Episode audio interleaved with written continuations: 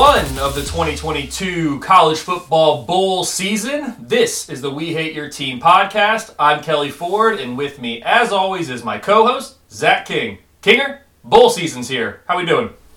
Bowl season, Kelly, doing great. Little 10 day break from college football for everybody. Everybody I know is very anxious to get these bowls underway this Friday with the very prestigious Bahamas Bowl. Some good games, maybe not quite, uh, still working our way up towards the big ones, the New Year Six, and some of these more primetime bowl games, but still some great matchups this weekend, including one between a couple conference champions, the only one, including the playoff. Some good games to debate this week. Looking forward to another good weekend of football.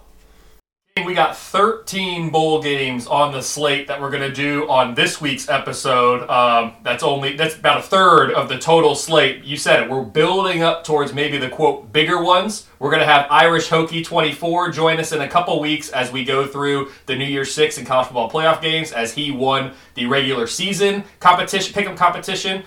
Reminder to join our Bowl Mania Pick'em competition because the winner in this bowl season will be our 2023 Week One guest on the podcast. So we will drop the link to that competition uh, with this episode when we post it on Twitter. So make sure you check that out. Make sure you join. It's completely free. If you win, you'll be joining us as our guest in Week One of 2023. King, you talked about it. It's the Bahamas Bowl. Let's just start right there. Not just the Bahamas Bowl, it's the Hometown Lenders Bahamas Bowl. We have Miami of Ohio playing UAB, King. What do you make of this game? Yeah, UAB is 11 point favorite, over under 44 and a half. This is just plain and simple for both these teams here. One one of these teams is walking away with a winning season, the other not. I'd say a little bit underwhelming for both these. I think both these squads had some aspirations to be competing for the respective conference championships this year. Uh, didn't happen. UA defense supposed to be really good. They underperformed. 94th nationally against the run. 75th in explosive plays allowed. Miami Ohio offense can be solid. They're efficient through the air. They don't turn the ball over. Only one interception in the last six games. It's all about that Miami defense stopping DeWayne McBride in the run game. Uh, you know they were best uh, they were best in the MAC, 40th nationally, but this is a veteran O line and the UAB team that's been consistent. They've shown they can put up points. I think the theme that you're going to see from me a lot tonight, Kelly, is not trusting the MAC defenses. I'm not trusting them here. Give me UAB in this one. King, you say you don't trust the MAC defenses. I'm just going to put the disclaimer out right now at the beginning of the episode. I'll do it each of the next two weeks. I don't really trust my numbers, King, when it comes to bowl season. There's a few reasons for that. Historically, my numbers haven't performed super well in bowl season. I think there's a reason for that. You have various uh, motivational levels for both individual players and teams. My numbers don't see that. You have coaching changes left and right, head coaches and staff. My numbers don't see that. You have player opt outs. Uh, that's becoming more and more prominent in today's day and age. My numbers don't necessarily account for that. There are dozens of factors, King, that go into bowl season that don't go into the regular season, where I very much trust my numbers. They ended up having a 12.35 absolute error this year, which was phenomenal. I was very happy with that. Bowl season, you could see that absolute error kind of skyrocket. Can you, uh, Kelly? Can you maybe explain that to uh, myself and maybe some of the non-smart stats guy out there exactly what that means and why you are so happy with it? For sure. So the absolute error number, there's a couple different ways that you can measure accuracy of a model. Absolute error is the one I've selected. Some people like to tune their model for against the spread. Some people like to tune their model for straight up. So that's whether you're picking the winner of a game straight up or against the spread, obviously trying to pick a winner plus or minus the points in that game set by Vegas. I have chosen to try to optimize my model by absolute error, or actually it's it's mean average error, mean absolute error what that is, is on average, for every single FBS versus FBS game over the course of the season, in 2022, there were 730 something. It is how far off was my projected spread from the final margin in that game. So, for example, King, if we go back to the very beginning of the year, my I don't remember what the spread was on the game, but I remember Purdue Penn State. My numbers liked Penn State in that game by four points. Penn State won that game by four points. My absolute error in that game was zero. It was it was a, it was a fraction because my numbers like Penn State by like 4.1, let's say. So my absolute error in that game was 0.1.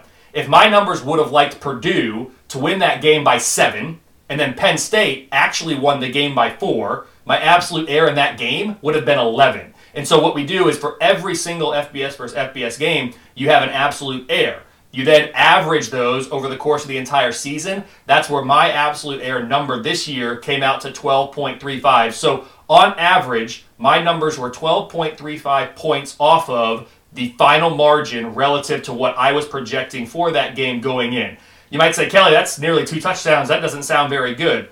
Vegas's average error is right around 12 points. So it was very, very, and every single tenth of a point makes a huge difference in the betting sphere and model accuracy. So it's not like I was right there with Vegas, but relative to the other models that are put out there, my numbers performed very, very well. Um, I've gotten some pressure from some folks. Hey, Kelly, come on, get back out here with your public picks and and put those out there for people to interpret, for them to potentially bet on if they'd like, and let's track your numbers alongside some others. The reason I'm hesitant to do that, King, is because I remember in 2020 when I was um, very caught up in my numbers, my projected spreads, and then I didn't even bet the games, right? But I had best bets that I put out there, and they weren't performing very well against the spread. Absolute Error was still doing well, but they, they weren't doing very well against the spread. It took the fun out of watching college football when I had that public pressure of, hey, Kelly's number said this, the K Ford rating said that.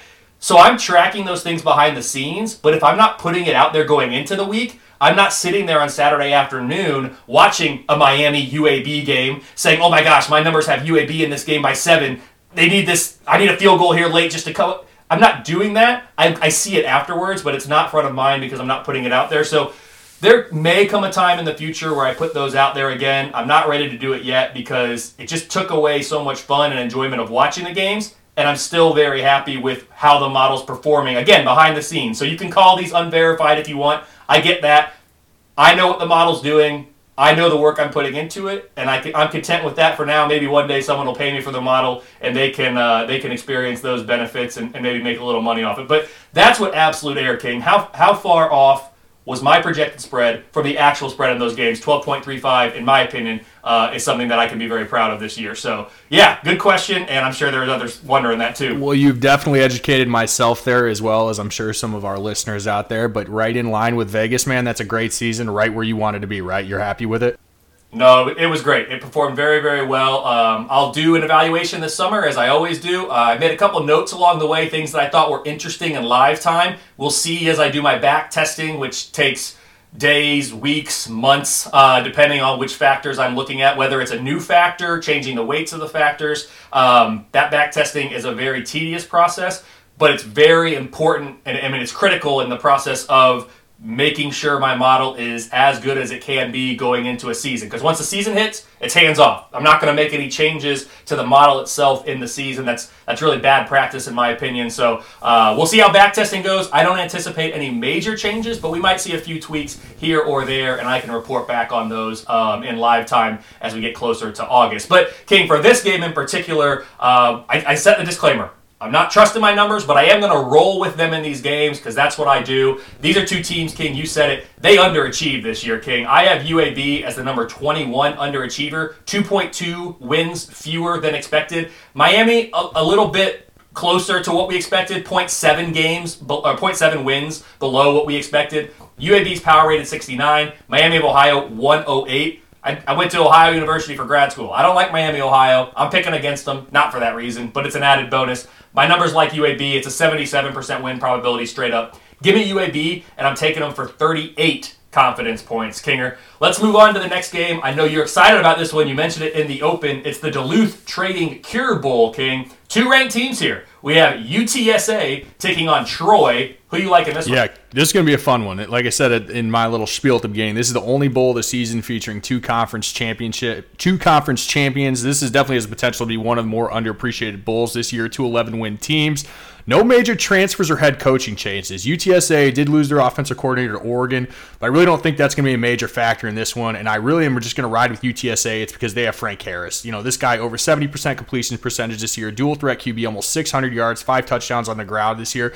This game's going to fall on his shoulders. This Troy defense is good. They've been great against the run. They struggle mightily on third downs, and I think they're going to make it hard for UTSA to move it on the ground. So I think they need to have a big day from Harris. And defensively, I just think UTSA has enough here. Troy's been pretty inconsistent, but they have been able to get some big plays through the air this year with QB Gunnar Watson. I think UTSA, if they can generate a turnover to get them off the field, I think they have a chance to really uh, to really get a solid win here against a good Troy team. This UTS, I think UTSA is about to get their first bowl win. Give me the Roadrunners here. King, you mentioned Harris. You see the news this uh, couple weeks ago now, maybe he's coming back. Year year seven, King. Now he hasn't played every single one of those years, right? But it will be his seventh year. Uh, quote playing college football, being on a college football roster. It is wild what we are seeing with some of these eligibilities. Again, with uh, the COVID year being a, a bonus year, it doesn't count. You have you have normal red shirts, you have medical red shirts. We've got Harris coming back for a seventh year. Uh, UTSA going to be right back in the mix again next year. You'd have to think, right? No doubt about it. And that's exactly why he's doing it. And look, I mean, this guy's a guy realistically probably isn't going to have too many looks at the NFL at the next level. So if you're Frank Harris position, you're rocking this kind of dominance of Conference USA these last couple years. You know you're going to have a pretty solid squad coming back. Yeah, you're going to have a new offensive coordinator, but he's one of the best players in college football. There's no doubt about it. He's been solid for them the last few years. It's a no brainer in my decision. I'd be right there with him coming back. Listen, you're in your mid 20s, man. Like, you're only going to be in that stage of your life once. Once you leave college, uh, it's you can go back, right, for graduate degrees and things of that nature, but it's never quite the same. And so, yeah, soak it up as long as you can. The real world, whether it's NFL or otherwise, will be there waiting for you when you're done. So if you're within the rules, I say go for it. Um, I like UTSA in this game as well, King. Both of these teams, big overachievers this year. Troy, number six on my overachievers list. The Trojans won 3.5 more games than expected. UTSA not far behind, number 15 on the list, winning 2.4 more games than I thought coming into this year. UTSA power rated 56, Troy power rated 64, so very much the average FBS team. 57% win probability for UTSA straight up. Give me UTSA, and I'm taking them for 13 confidence points. King, I think we're going to spend a little bit extra time on this next game because we've got some intriguing coaching storylines. We're going to the Wasabi Fenway Bowl. It's Cincinnati taking on Louisville. Who do you like in this game? And also, what do you make of the coaching changes, which neither one of the new head coaches will be at this game? But can get this? Both of these teams will be on the same sideline in this game because of the way Fenway it's is. It's pretty funny how this has all turned out here. I mean, just I, I don't think you can write this this scenario and how this has happened. I mean, Louisville fans, a lot of them wanted Scott Satterfield out of there. I think he did a lot the, the Louisville administration a lot of favors there by just opting to go to Cincinnati. Louisville goes out and hires our guy Jeff Brohm, which I just got to admit and just openly say I'm very happy for Jeff Brohm. You know, the opportunity to go home. You can tell, you know, if you look at it from perspective, me and Purdue, my alma mater, I would be chomping at the bits with the opportunity to go be successful at my old school as well. So I'm wishing Jeff nothing but the best here.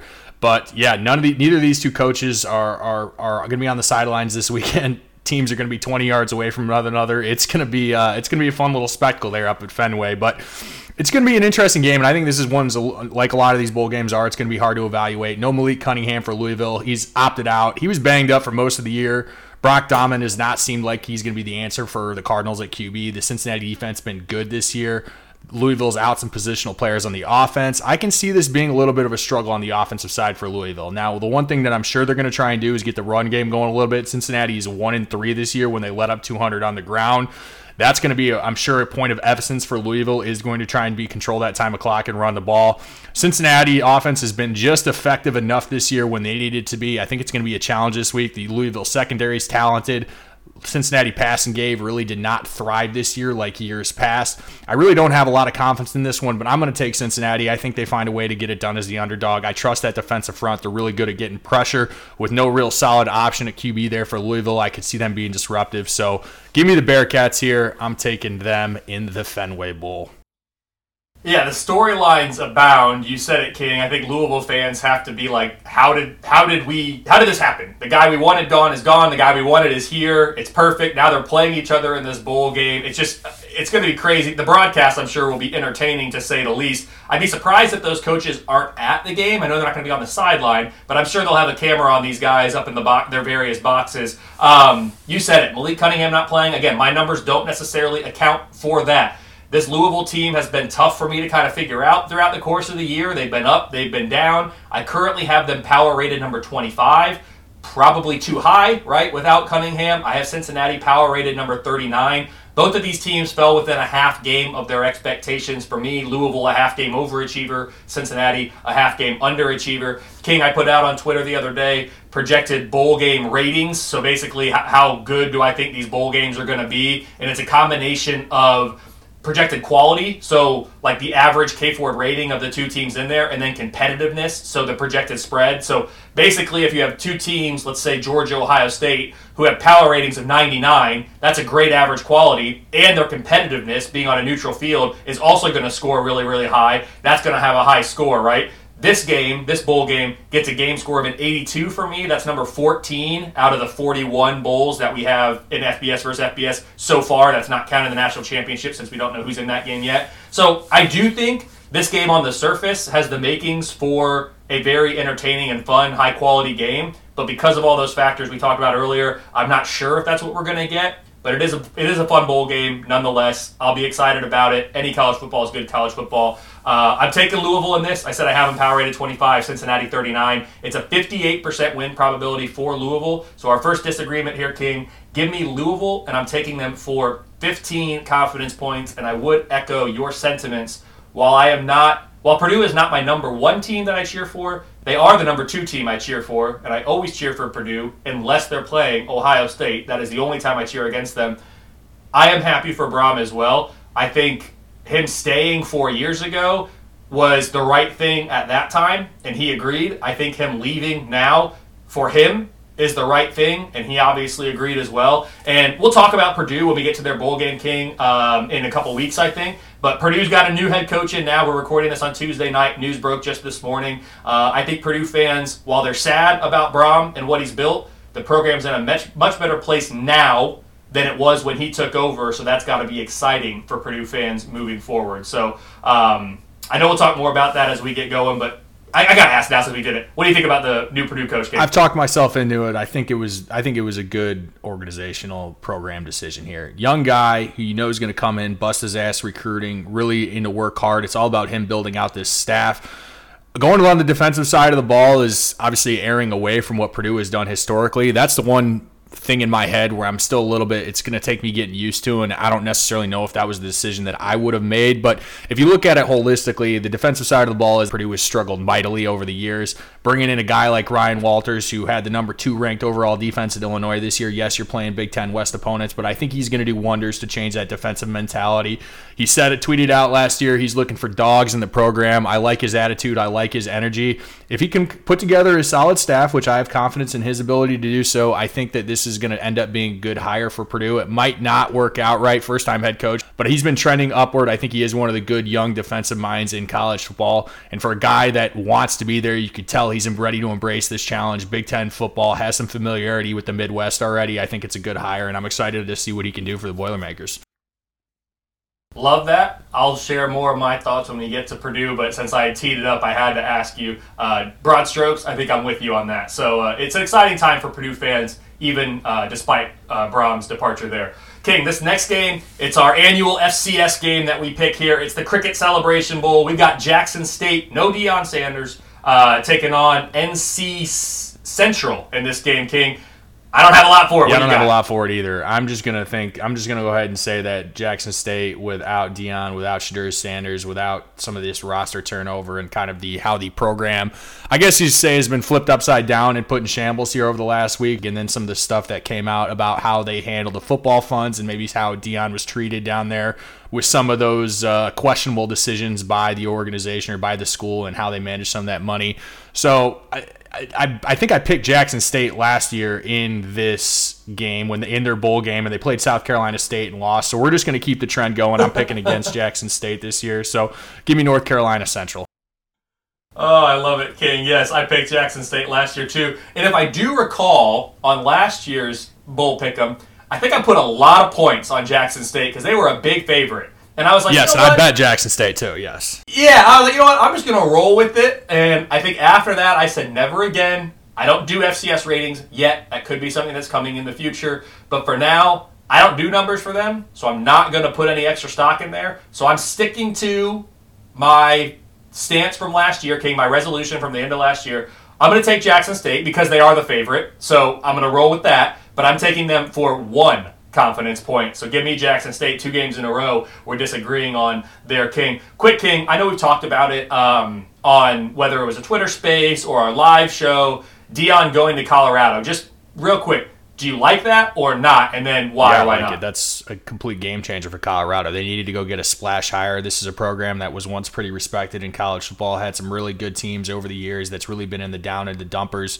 uh, for for a good number of years now. I think it was going to be hard for them to attract a big name job. They had to be willing to to throw some money and try and get a name that was really going to generate some interest from some of these recruits and really get the Colorado name back in people's minds when it comes to recruiting being revel- relevant again. And there's no better way to do it than Deion Sanders. I think he's assembling, a really good staff there. Obviously, Boulder's a beautiful destination. I think there there is some good football tradition, football history there. I think this was a great move for them. They're going to be relevant in the recruiting battle, absolutely for all these five stars in the top players in the country once again. And it's just all about again how he recruits, how he puts together his staff, and and how he how these guys end up performing under him. But uh, from a leadership perspective and putting Colorado back on the map, it's a home run hire for for them.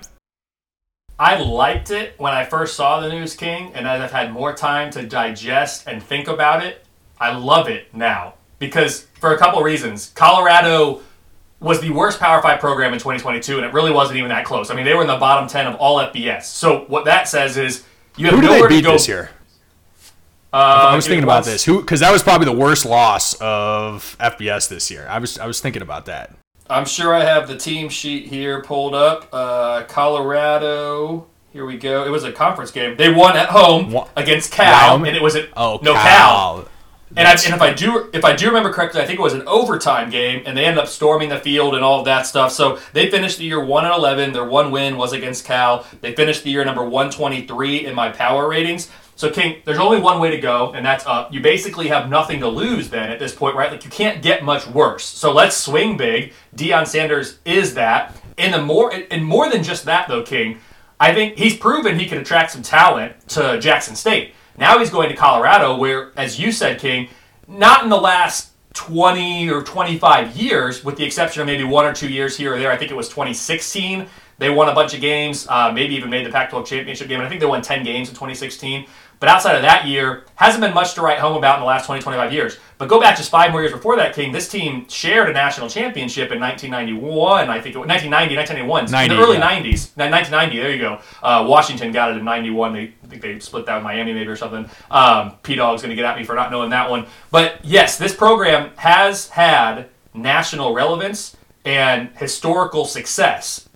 If you look at what the Pac 12 is going to be, as we currently understand it, obviously membership is very fluid in today's day and age, but with UCLA and USC leaving the Pac 12 here in the next couple of years, look at the remaining programs in the Pac 12.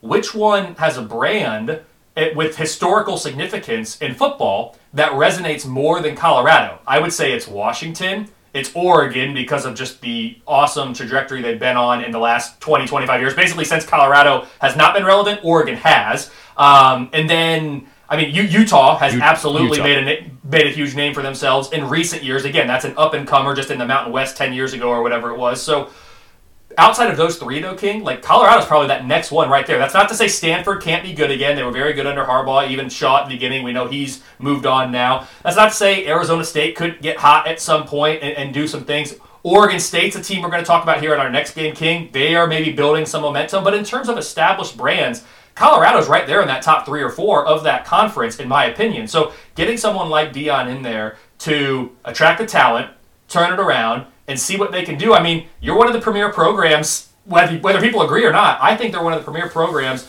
west of the Rockies. I guess they're right in the Rockies, in the Rockies or west. There's a lot of good college football or high school football players that come out of that whole half of the country, right? And in recent years, they've been going to Ohio State, Alabama, Georgia, Clemson, you name it. USC starting to keep some there now if Colorado could pick up a few of those, they could turn that thing around maybe in a hurry. So I love that uh, higher king. The more I've thought about it, the more time I've had to digest. And again, if it doesn't work out, Colorado says, okay, we were terrible before. We're still terrible. Let's try again. And we'll, we'll go for another hire. Like when you're already down at the bottom, there's only one way to go, which means you're kind of, you, you have all, re- all reward, no risk. So um, we talked about, I talked about Oregon State there for a second, King. Let's go to the SRS distribution Las Vegas Bowl. We have Florida playing Oregon State. Who do you like in this game? yeah, game? Oregon State's a 10 point favorite in this. And you would think maybe on paper, Florida team that, that wasn't a good football team this year, but they've competed in a lot of games. It, that spread seems like an awful lot, but they're starting QB.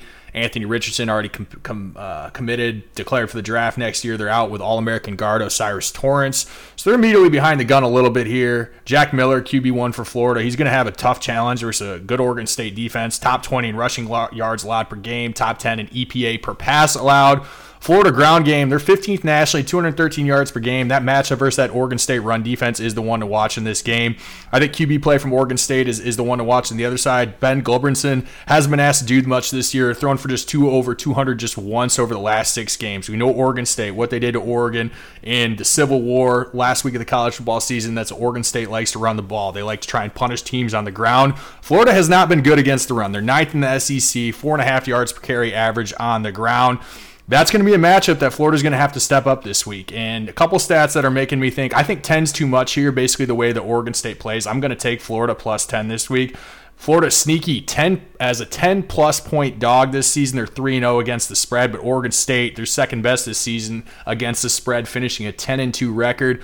I'm going to take the SEC team here. 10 and a half is a lot for Oregon State team again that I think is so one dimensional. I do like them to win this game. I'm taking them to win, but I'm going to take Florida to cover plus 10 there. I really like the coaches in this, this, game, King. So for Oregon State, Jonathan Jonathan Smith gets the extension. He's got his alma rightfully, mater. Trend- rightfully deserved. He, yep. Ab- absolutely trending in the right direction. This is an Oregon State team that uh, finished number 13 on my overachievers list. 2.7 more wins than I expected coming into this year. I think that's a program that is definitely on the rise and doing the right things to uh, potentially become a contender out there in the Pac-12 under um, under Jonathan Smith. So I like Oregon State, but I also like Billy Napier King. Um, we like I liked him when he got hired at Florida. I like him even more now. He recently started following me on Twitter, so you know, kind of.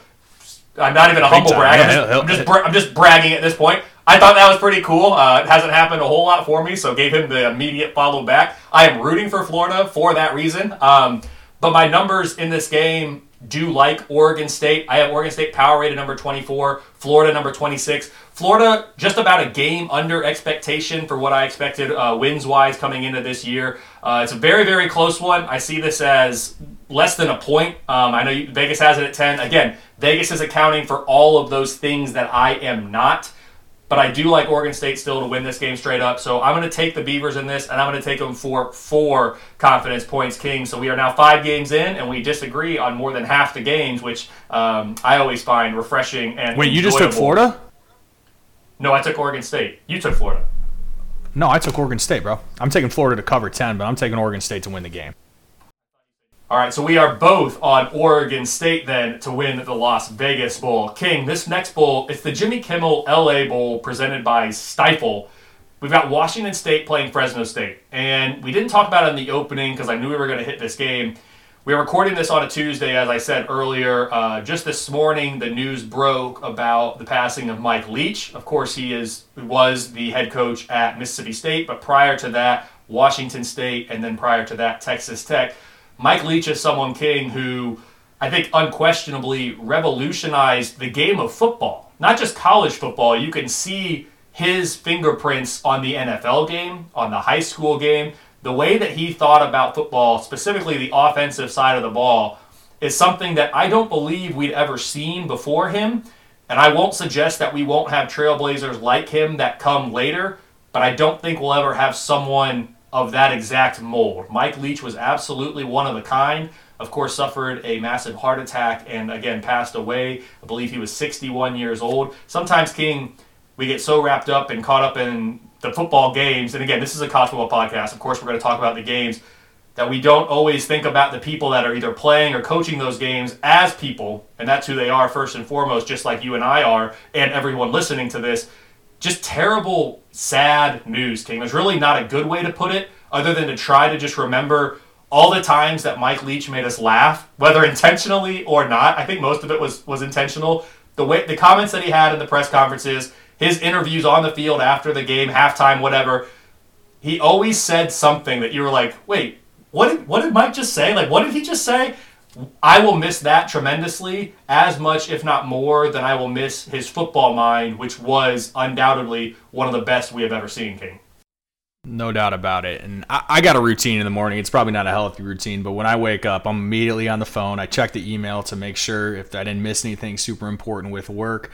But I go right to Twitter within 90 seconds of waking up just about every morning. It's not, a lot of people would tell you that's probably not the healthiest way to start your day, but I, I know I'm an addict and I have a problem.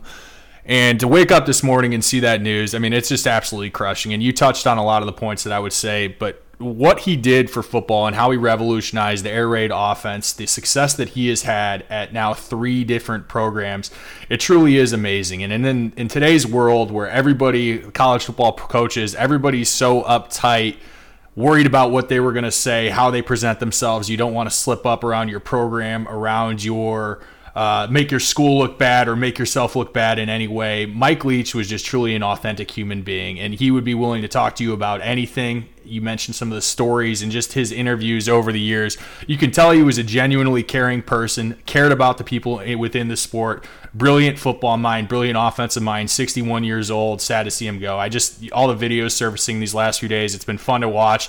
I feel like it was just yesterday. I was watching him fold up the the, the chairs on the sideline because he didn't think his his wide receivers were, were performing up to the level of expectations.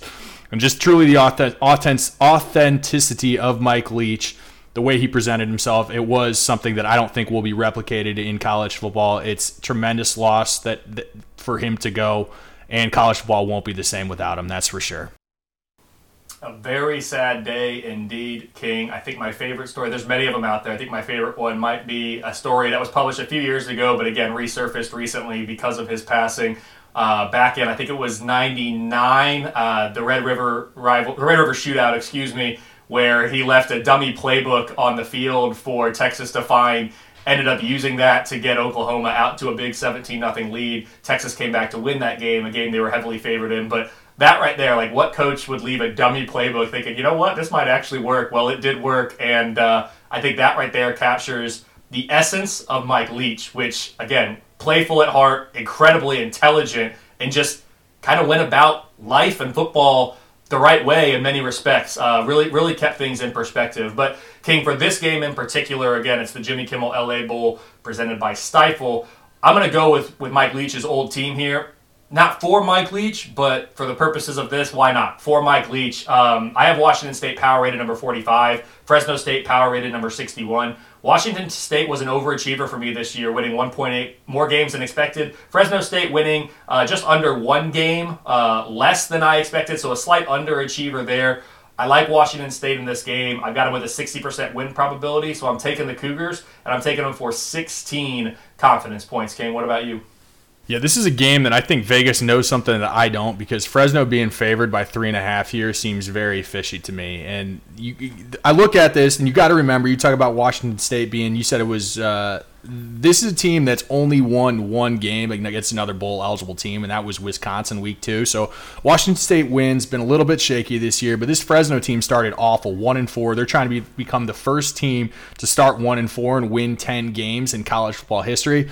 And my gut tells me that I do think Wisconsin or that Washington State has the advantage here. Cam Ward, this is a guy transferred from Incarnate Word, talked repeatedly about his turnover issues at the beginning of the year. This is a guy that has the potential to be really good next year. He's buttoned up those turnover issues. He's a really good dual threat. He still struggles with the accuracy a little bit, but you can see the tools are there. And this is a guy that I think is going to continue to grow in this Washington State system. I mean, you talk about Haener on the other side and Jalen Cropper. They've got some talented guys on, on in this Jeff Tedford Fresno State offense. Washington State's going to be without their star Daiyan Henley, but this is still a very good secondary, and I still think Washington State is the better team here. I think they're going to be able to score points on this Fresno State defense, and I trust that secondary to make plays in the passing game when they need to. So I am taking Washington State as well in this game. All right, King, let's go to the Lending Tree Bowl. Uh, I'm not going to lie, my numbers kind of think this one's a bit of a stinker. It's got a game score of 39. That is the third worst bowl game that we're looking at, King. We've got Rice and Southern Miss. Who you taking here? Yeah, Southern Miss is six and a half point favorite over under 46 and a half. Kelly calling it a stinker is very fair. I don't think this is a game that's going to get a uh, ton of viewers on this one. Both teams struggling with QB play. This is a pretty crazy stat about Southern Miss that Southern Miss has had 15 quarterbacks take snaps over the last two years. It's been very tough for them to be consistent. They lost three of their last four this season, but this is a Rice defense that's really struggled. 91st nationally, 102nd explosive play rate. This Southern Miss offense has been up and down, but I think there's an opportunity for them to move the ball here. They have the best player in this game, running back Frank Gore Jr.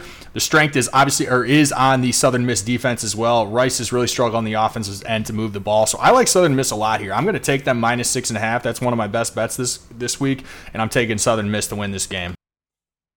So King, um, neither one of these teams very good. Southern Miss power rated no. number 97, Rice power rated number 117. Here's the good news though, if you happen to be a fan of one of these two teams, both of these teams find themselves on my overachievers list. Southern Miss wins 0.6 more games than I expected. How about Rice? They won 1.5 more games than I expected. So while these teams not very good, still had better seasons than I thought coming in, which honestly, at the end of the day, that's how I evaluate a team on a season. Did you over or underperform relative to my preseason realistic expectations?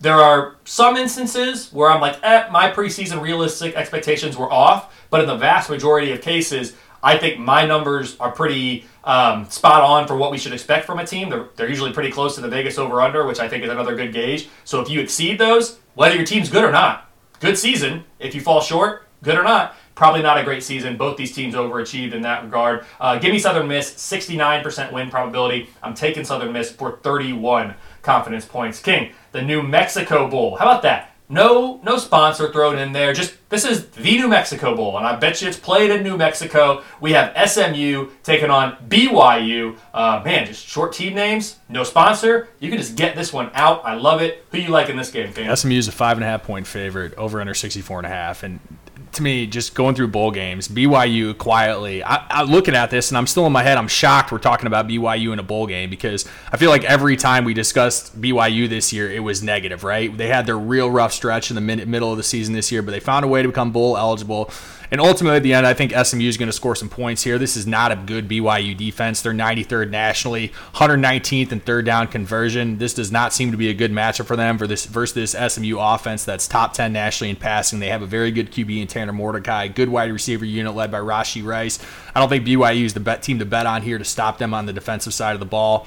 SMU's got a little bit of a run here. They've won four or five to end the season. They aren't very good defensively, but I really don't trust a lot of BYU from what I've seen this year. So I'm taking the Mustangs in this one as well. SMU had the season I expected. They hit right on the number that I had for projected wins. BYU fell exactly one game short. King, you mentioned it. It did seem like this team early on, you're like, hey, they might make some noise this year. Might be a little bit of that 2020 magic. Then things really fell off. Then they got it back a little bit, enough to be bowl eligible, as you said. I have SMU power rated number 55, BYU number 63, so very much the average FBS team. It's a 55% win probability for SMU, so give me the Mustangs. I'll take them with you there. Uh, I'm taking them for eight confidence points. King, the Frisco Bowl. We've got North Texas right there in Frisco, or I think they're in Denton, but uh, still in North Texas, taking on Boise State. King, who do you like in this one? North Texas, Boise State. Boise's ten and a half point favorite, over under 58. And we talk about Frank Harris coming back next year. Well, this quarterback for North Texas, Austin Aune, he will not be coming back next year. The 29 year old is finally suiting up for his last game for North Texas. He's had uh, he's had a run playing college football till almost 30. He's going to make a run at the NFL next year. We'll be interested to see how that goes for him. But uh, suiting up for his last game. And so North Texas, they've got some some controversy, some coaching controversy there. They're still looking for their new head coach. They ended up firing Seth Littrell. DC Phil Bryant taking over. North Texas on a five game bowl losing streak. And this North Texas defense that Phil Bryant has been in charge of this year, this they've really struggled. They're body, bottom 25 in both the run and pass defense alike.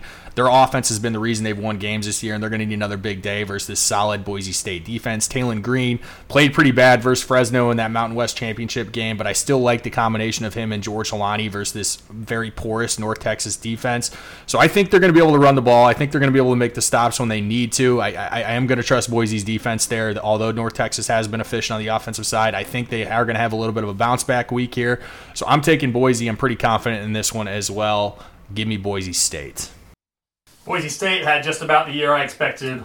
0.1 fewer wins than projected. North Texas, um, not a great team, power rated 86, but had 0.5 more wins. So again, not a great team, but a good year. Um, King, I like Boise State in this game too. They're power rated 57. I like them big. It's a 73% win probability. 29 uh, year old quarterback there uh, playing his last game, as you said. Again, it's crazy with uh, the eligibility rules and, and, everything that's going on these days. But uh, credit to him. He lived his life and uh, had a great college football career. We'll see what the future holds for him there. I'm taking Boise State. I'm taking them for 33 confidence points. So they're going to get it done, I think, in North Texas's backyard. King, I'll take this next one first because if we thought that Rice uh, Southern Miss was a stinker, let's go to the Myrtle Beach Bowl. we have Marshall playing UConn. Let me first say the fact that we're talking about UConn in mid December going to a bowl game is something that should be celebrated. I mean, that's something, King. We, we talked about it at the beginning of the year when we did our independence preview teams that we hate, teams that we love, um, surprises or whatever. I harped pretty hard on a couple teams, including New Mexico State, who's also bowl eligible, and UConn being like, in UMass, who didn't turn it around this year. Like, guys, I understand you're not good. I understand you haven't been good in a while. You don't have to be the absolute worst in FBS year over year. UConn, to their credit, finishes this year power rated 121. That's still not good, but that's relatively good by UConn standards in recent years. 3.3 more wins than expected, King, for UConn this year. That comes out number nine on my on my overachievers list. So credit to Jim Mora, credit to the UConn program. It's exciting to see them going bowling. That said, this is not going to be a good game. I have it with a game score of 35. It is the second lowest rated bowl game of all the bowl games that we're going to be talking about on the podcast in the next couple of weeks, King. I think Marshall is going to get it done. I have the Thundering Herd power rated 67. They had the year that I thought they would, 0.2 more wins than expected. It's an 87% win probability straight up. However, this is the first time UConn's going bowling in how many years? They could be extra motivated. I don't think Marshall won't be motivated by any means, but you never know. It could be a little bit closer. But I'm taking Marshall. I'm taking them for 40 confidence points, King. That is darn near as confident as we can be. Give me the thundering. I think I deserve some credit. I, I, I got to go back and find the soundbite here, but I, I, am quoted on the podcast saying that Jim Mora is going to lead the UConn Huskies back to dominance. And I, you know, I may or may not have said that as a joke, but I'm going to say that that was a real comment by me. And if they and you got come, it, you got it done in year one, King year one, and when they make the New Year's Six Bowl in 2025, then I then that's when all the credit really comes back to me. No, but it has been a great season for UConn. It's a really cool story for them after all the all the down years and the struggles that that program's been through. But they're gonna have they've got a tough challenge here. This Marshall defense is really good. They've carried the team this year, top ten in points allowed, top five against the run. The weak link on the Marshall defense is definitely the secondary, but it's still not a bad unit. They have a big time advantage here versus a very one dimensional UConn offense. I like Marshall's ability to stop the run here. That's where UConn lives. They really can't throw the ball. They are a bottom five team nationally in passing. Marshall offense not good, but they have a stud back in Khalan Laborn who's at almost 1,500 yards on the air. I don't think UConn's to be able to score enough points here, so give me the Thundering Herd to win this game. King, let's go to one of the best named bowls out there. It's the famous Idaho Potato Bowl. It's Eastern Michigan taking on San Jose State. I promise I'm not going to say this for every bowl. It's just the nature of these week one bowls.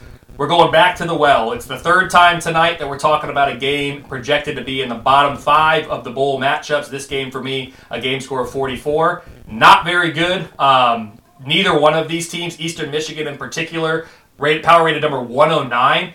Again, relative to their expectations, a very good year for Eastern Michigan. 2.1 more wins than expected. That's top 25 nationally. So a great year relative to their expectations. This is still not a very good team. San Jose State, very similar, 1.7 more wins than expected. That's that's number 31 in the entire country, and their power rated slightly better at 82, so still below average. But because of that difference there, um, it's a 68% win probability for San Jose State. I think San Jose State gets it done. Give me the Spartans, and I'm taking them for 28 points in the famous Idaho Potato Bowl. I just like saying constant that theme that I said was going to be addressed in the podcast tonight. This Eastern Michigan defense is not good. It's a MAC defense. I think this sets up well for Chevan Cordeiro and that offense. San Jose State has struggled a little bit the last few weeks. This could be an opportunity for them to bounce back here. San Jose State defense has been good all season. They've held up well in the 15th in points allowed in the nation, but I think Eastern Michigan has good enough offense. I think they're going to score some points. I wouldn't be surprised if they go over 54 and a half here. I'm also leaning San Jose State. I'm going to break the trend. No, I'm sure I'm not going to break the better trend. They do have the better defense here. So give me San Jose State this week. King, from one of the best named bowls to one of the worst, uh, we have the roofclaim.com Boca Raton Bowl. It's I disagree. Liberty. It's one of the worst. I like the Boca Raton Bowl, Kelly. You like the roofclaim.com Boca Raton Bowl? I do. Roofclaim.com. I think Bo- Okay, I think Boca Raton's fine. I'm not sure how I feel about roofclaim.com being the sponsor, but hey, I didn't pay the money. They did. They get their spot. Uh, since you like it so much, King, we'll let you start with this one. It's Liberty and Toledo. What do you make of this game? Yeah, Toledo's a five point favorite, over under 54. Liberty team. Going to be interesting here. They're down a head coach, as everybody knows. Hugh Freeze took the job at Auburn. They've really spiraled here. They lost their last three. Not sure what type of team we're going to get here. Last time we saw them was a 35 point blowout loss to New Mexico State. They've had some good wins this season, but I'm just not sure if they're going to continue their previous bowl success here. As we know, Liberty's really done well here these last few years. I'm going to trust Dequan Finn in this Toledo offense. He's been banged up, but they've had some momentum in the run game. He's a great dual threat guy. This Liberty defense has been a- very average this year. They've really struggled the last few weeks. Definitely wouldn't feel comfortable laying five with Toledo, but I'm going to take the Rockets this week. King, Liberty was crushing it. To your point, they were at one point of the season sitting at eight and one. They had just won on the road at Arkansas, and at that time they were number five in my overachievers list at that point of the season. They went on to lose their next three games against UConn, Virginia Tech, and New Mexico State. None of those teams very good this year, King. We've already talked about UConn. We will talk about New Mexico State at some point on the Bowl Pick'em. I think it's very clear, to me at least, at what point in time Hugh Freeze's attention switched from Liberty to Auburn. I think it was after the Arkansas game because this team just fell apart. Nevertheless, Liberty still finishes the year with 0.5 more wins than I expected. Toledo had a disappointing year, King. 1.2 fewer wins than expected, but I still think Toledo's the slightly better team here. I have Toledo power rated 78, Liberty power rated number 80. So I am going to take Toledo. I'm going to take them for five confidence points. And King, since we did it earlier with, with Deion, let's do it now with Hugh Freeze. Again, I know we've talked about this a little bit.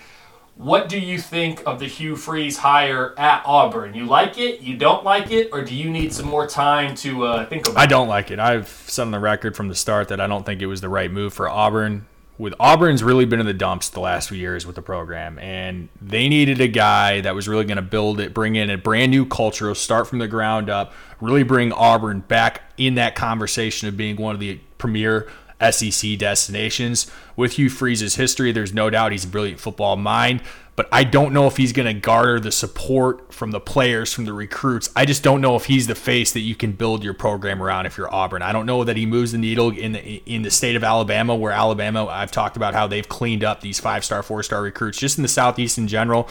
I don't think he moves the needle, needle for Auburn. I've got probably a three year clock, three year limit on it, if you ask me. I just don't think in the position that Auburn was in looking at a complete cultural shift, I don't know why you go hire a guy like Hugh Freeze. Regardless of the success that he has had, you can't say that he has built a positive culture in, or I guess a sustainable culture. Liberty maybe was too soon to, he did leave Liberty in, in a good space, but I don't think he's built a sustainable, healthy culture at any program he's been at thus far. I don't think it was the right move for Auburn. I tend to agree with you, King. Uh, I'm not sure I'm going to put the three year clock on it. Like you said, I think he's out of there in three years. I'm not ready to go that far. Um, however, I do think there's a scenario where things get sideways relatively early on, and, and we do see coaches get fired less than three years in, especially at a place like Auburn. So I'm not saying that's out of the realm of possibility. I'm just not ready to go there yet. I think Hugh Freeze is a good football coach. I think Hugh Freeze has the ability, when circumstances are right, to pull big upsets, win games that people didn't think he could or should or would. What I don't know, what I haven't seen from Hugh Freeze, whether it's at Liberty or Ole Miss or uh, I believe it was Arkansas State for a year, I haven't seen him have the ability to sustain, as you said, you, you said build and sustain a, a good culture. I'll take it to the football field. I haven't seen him been able to build and sustain a high quality product week in and week out. And again, maybe Ole Miss isn't fair because Ole Miss wasn't very good when he got there and he took them to great heights and he did all that. And then he goes to Liberty, of course, with not a lot of history, tradition. And so he built them into a respectable program. Um, but this is the big. T- this, this is big time. This is Auburn, and I'm not suggesting that Ole Miss is not. There's certainly a, a force to be reckoned with, especially with Lane Kiffin there now.